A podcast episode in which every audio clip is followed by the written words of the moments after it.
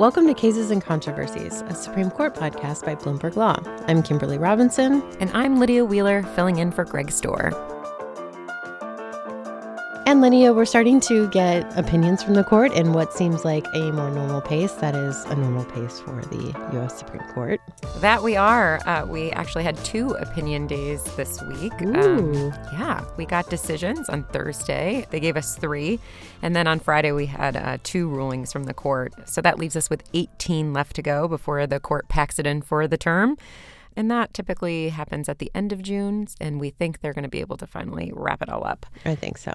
Yeah. Uh, and it seems like the justices, in true fashion, are uh, saving the best for last. Um, so, no big blockbusters really yet. Um, you know, we're still waiting for rulings on the constitutionality of using race as a factor in college admissions and, you know, for the court to decide the fate of President Biden's student loan forgiveness plan you know, the bulk of the decisions uh, we've gotten so far are in lesser known cases. Uh, the court on Friday, for example, issued a unanimous ruling in favor of a drug trafficker uh, who wanted his sentence for a gun related charge to run concurrently with his sentence for a drug conspiracy charge.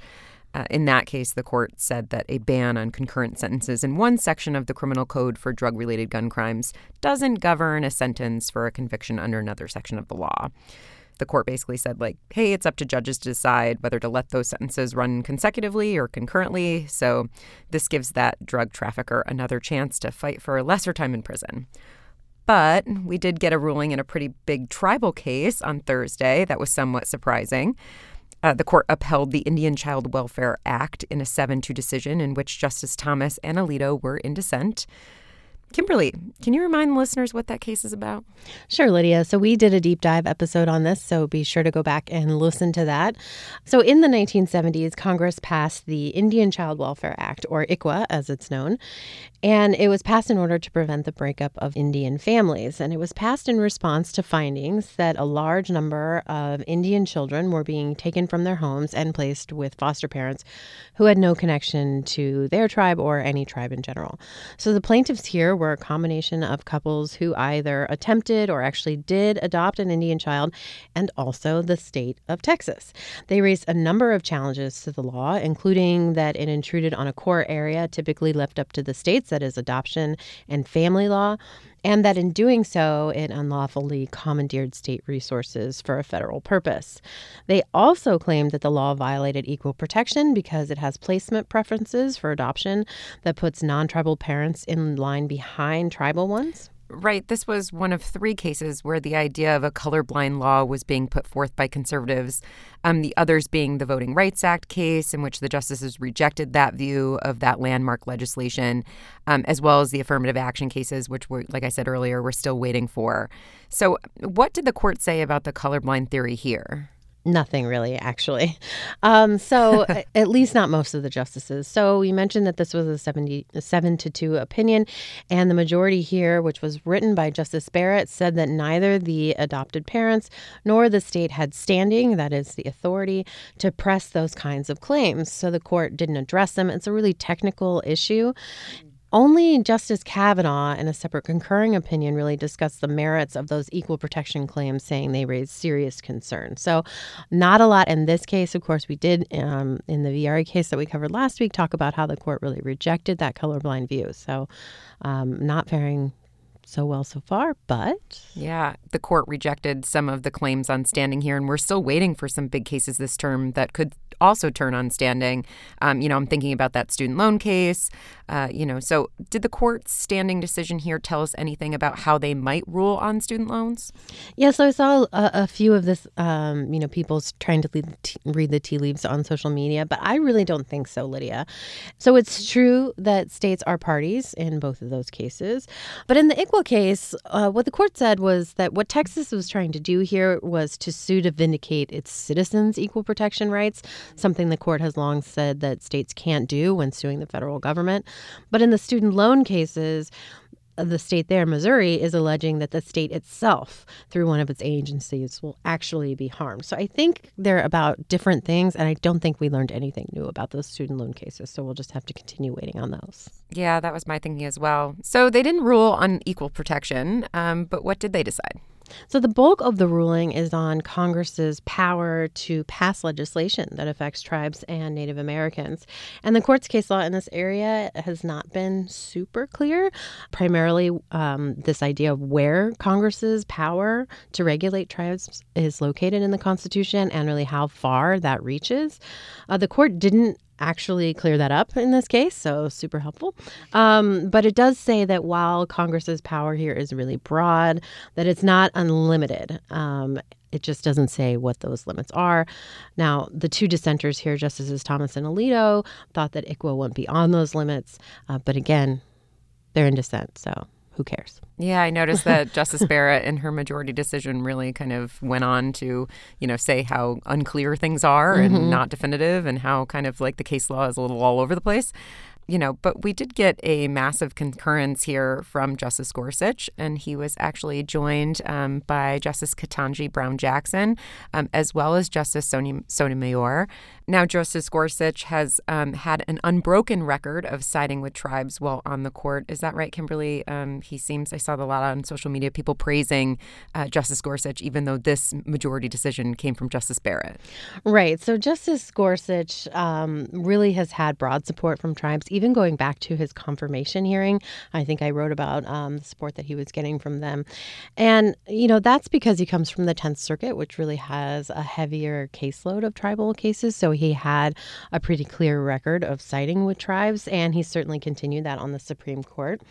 So, also decided Thursday was a bankruptcy dispute involving uh, a tribe in which Gorsuch was the only justice to side with the tribe. So, 8 mm. 1 there. So, um, really, really um, on brand for him. It was interesting to me that the, the decision, as you mentioned, was written by Justice Barrett. Uh, first, because I mean, this is a pretty high profile case for a relatively junior justice, and yet we have the Chief Justice assigning it to her. Um, so that was notable. Second, because I've been watching Justice Barrett in these tribal issues, she's sort of ruled both for and against tribes in her time on the court. And, you know, we still have one more tribal case outstanding, a really big water case um, involving the Navajo Nation, and she seems to be like the deciding justice there. So this may be an area in the future where where she kind of uh, the court goes where Justice Barrett goes on on tribal issues. Yeah, I, I agree with you. I think that this was, you know, Justice Barrett's first time, you know, writing a majority in a major case like this. So it'll be really interesting to see, you know, where or what else we get from her and where she goes. Well, Kimberly, that uh, does it for you know the opinions that we got and in terms of substance. But is there anything we can read from the tea leaves, or uh, or anything that you're following uh, in terms of who's been in alliance with who on these cases? Yeah, well, I continue to find it really fascinating um, which justices have been in the majority the most this term. Uh, it's consistently been that you know Justice Sotomayor, Justice Jackson have really been up there. They're also been joined um, in the top by Justice Roberts and Kavanaugh and Kagan, not the five that we think would be in the majority the most. And actually, the justices in the majority the least have been consistently all term Justices Thomas and Alito. So, I mean, there are a lot of cases still to go and some pretty big ones, so that could definitely flip. But at the same time, we have gotten some some notable cases, VRA, the Indian Child Welfare Act case. So, you know, maybe these won't be so lopsided um, as as I expected them to be in you know when we started this term. But I will say that you know these are sort of the way I calculate these stats are, are really based on like technically whether they're in the majority and the minority. So you know, Justice Sotomayor is ninety seven percent of the majority, includes her concurring opinion in Sackett, which you know is more like a dissent than it is, but right. still notable I think overall just to notice um, you know how these cases are shaping out, and I I sort of wonder if it has to do with the kinds of cases that this court is taking. Yeah, that's definitely something that I've noticed as well with Justice uh, Gorsuch and uh, Justice Ketanji Brown Jackson have really been uh, joining forces here. You see them teaming up time and time again on concurring opinions. They did so in that ICWA case as well. Um, again, they were joined by uh, Justice Sotomayor on that one, but you know we've seen just the two of them join together with no one else, um, and so you know it's really interesting to see these different alliances emerge based on mm-hmm. the cases. And you know for for Justices Gorsuch and uh, and Jackson, it seems to be that they seem to be teaming up when they want to push back against how much power uh, state and federal governments uh, have. Yeah, looking out for the little guys together. Who would have thought?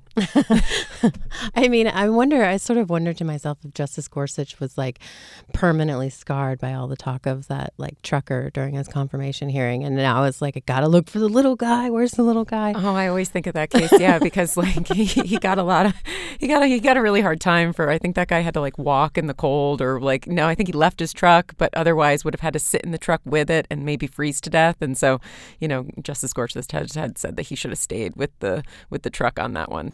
It is absurd to say this company is in its rights to fire him because he made the choice of possibly dying from freezing to death or causing other people to die, possibly by driving an unsafe vehicle. That's absurd. So, yeah, who Yeah. knows? Maybe he's feeling a little bit of that burn still and trying to redeem himself. Uh, the court announced uh, that it will release more opinions on Thursday. And as I mentioned at the top of our show, the court has 18 cases left to decide. Right. And uh, we know that they have opinions coming down on Thursday because the marshal announced it at the end of opinion announcements on Friday. But that does not mean we might only have them on Thursday. We could still get guidance from the court that they're going to be um, issuing opinions on Friday too. So watch out for that and all the other Supreme Court news at news.bloomberglaw.com. I felt like I was in jail every day. When I was going to work, I'm like, I gotta get out of here. My executive order calls on the FTC to ban or limit non compete agreements. Let workers choose who they want to work for. This season on Uncommon Law, we're exploring one of the most expansive Federal Trade Commission proposals in modern history a nationwide ban on non compete clauses. Non compete clauses can really restrict competition. They can be coercive, they can be exploitative. We'll talk to workers who were desperate to take new jobs in their industry only to be blocked by threat of a lawsuit. I remember getting served my cease and desist and thinking that this can't be right. This can't be fair. How can she get away with this? And we'll talk to the business owners who say they depend on these clauses to keep their companies afloat. I think, like with anything else, when you enter into an agreement, there are rules, and you decide if you want to participate in that or not. I just believe that there should be some protections for small businesses like myself that are already in a very competitive industry. Plus, does the FTC under Chair Lina Khan even have the power to pass this rule? Look, Congress gave the FTC the authority to check unfair methods of competition. There is no limit to what Khan thinks she may be able to achieve if she can label it an unfair method of competition. Lina Khan is not coming out of nowhere. It really is the natural progression of the insights that we have about how harmful non competes are on our markets. Join us as we explore the far reaching implications of this proposal and the likely court battle that could shape the future of the American workforce. That's this season on Uncommon Law from Bloomberg Industry Group.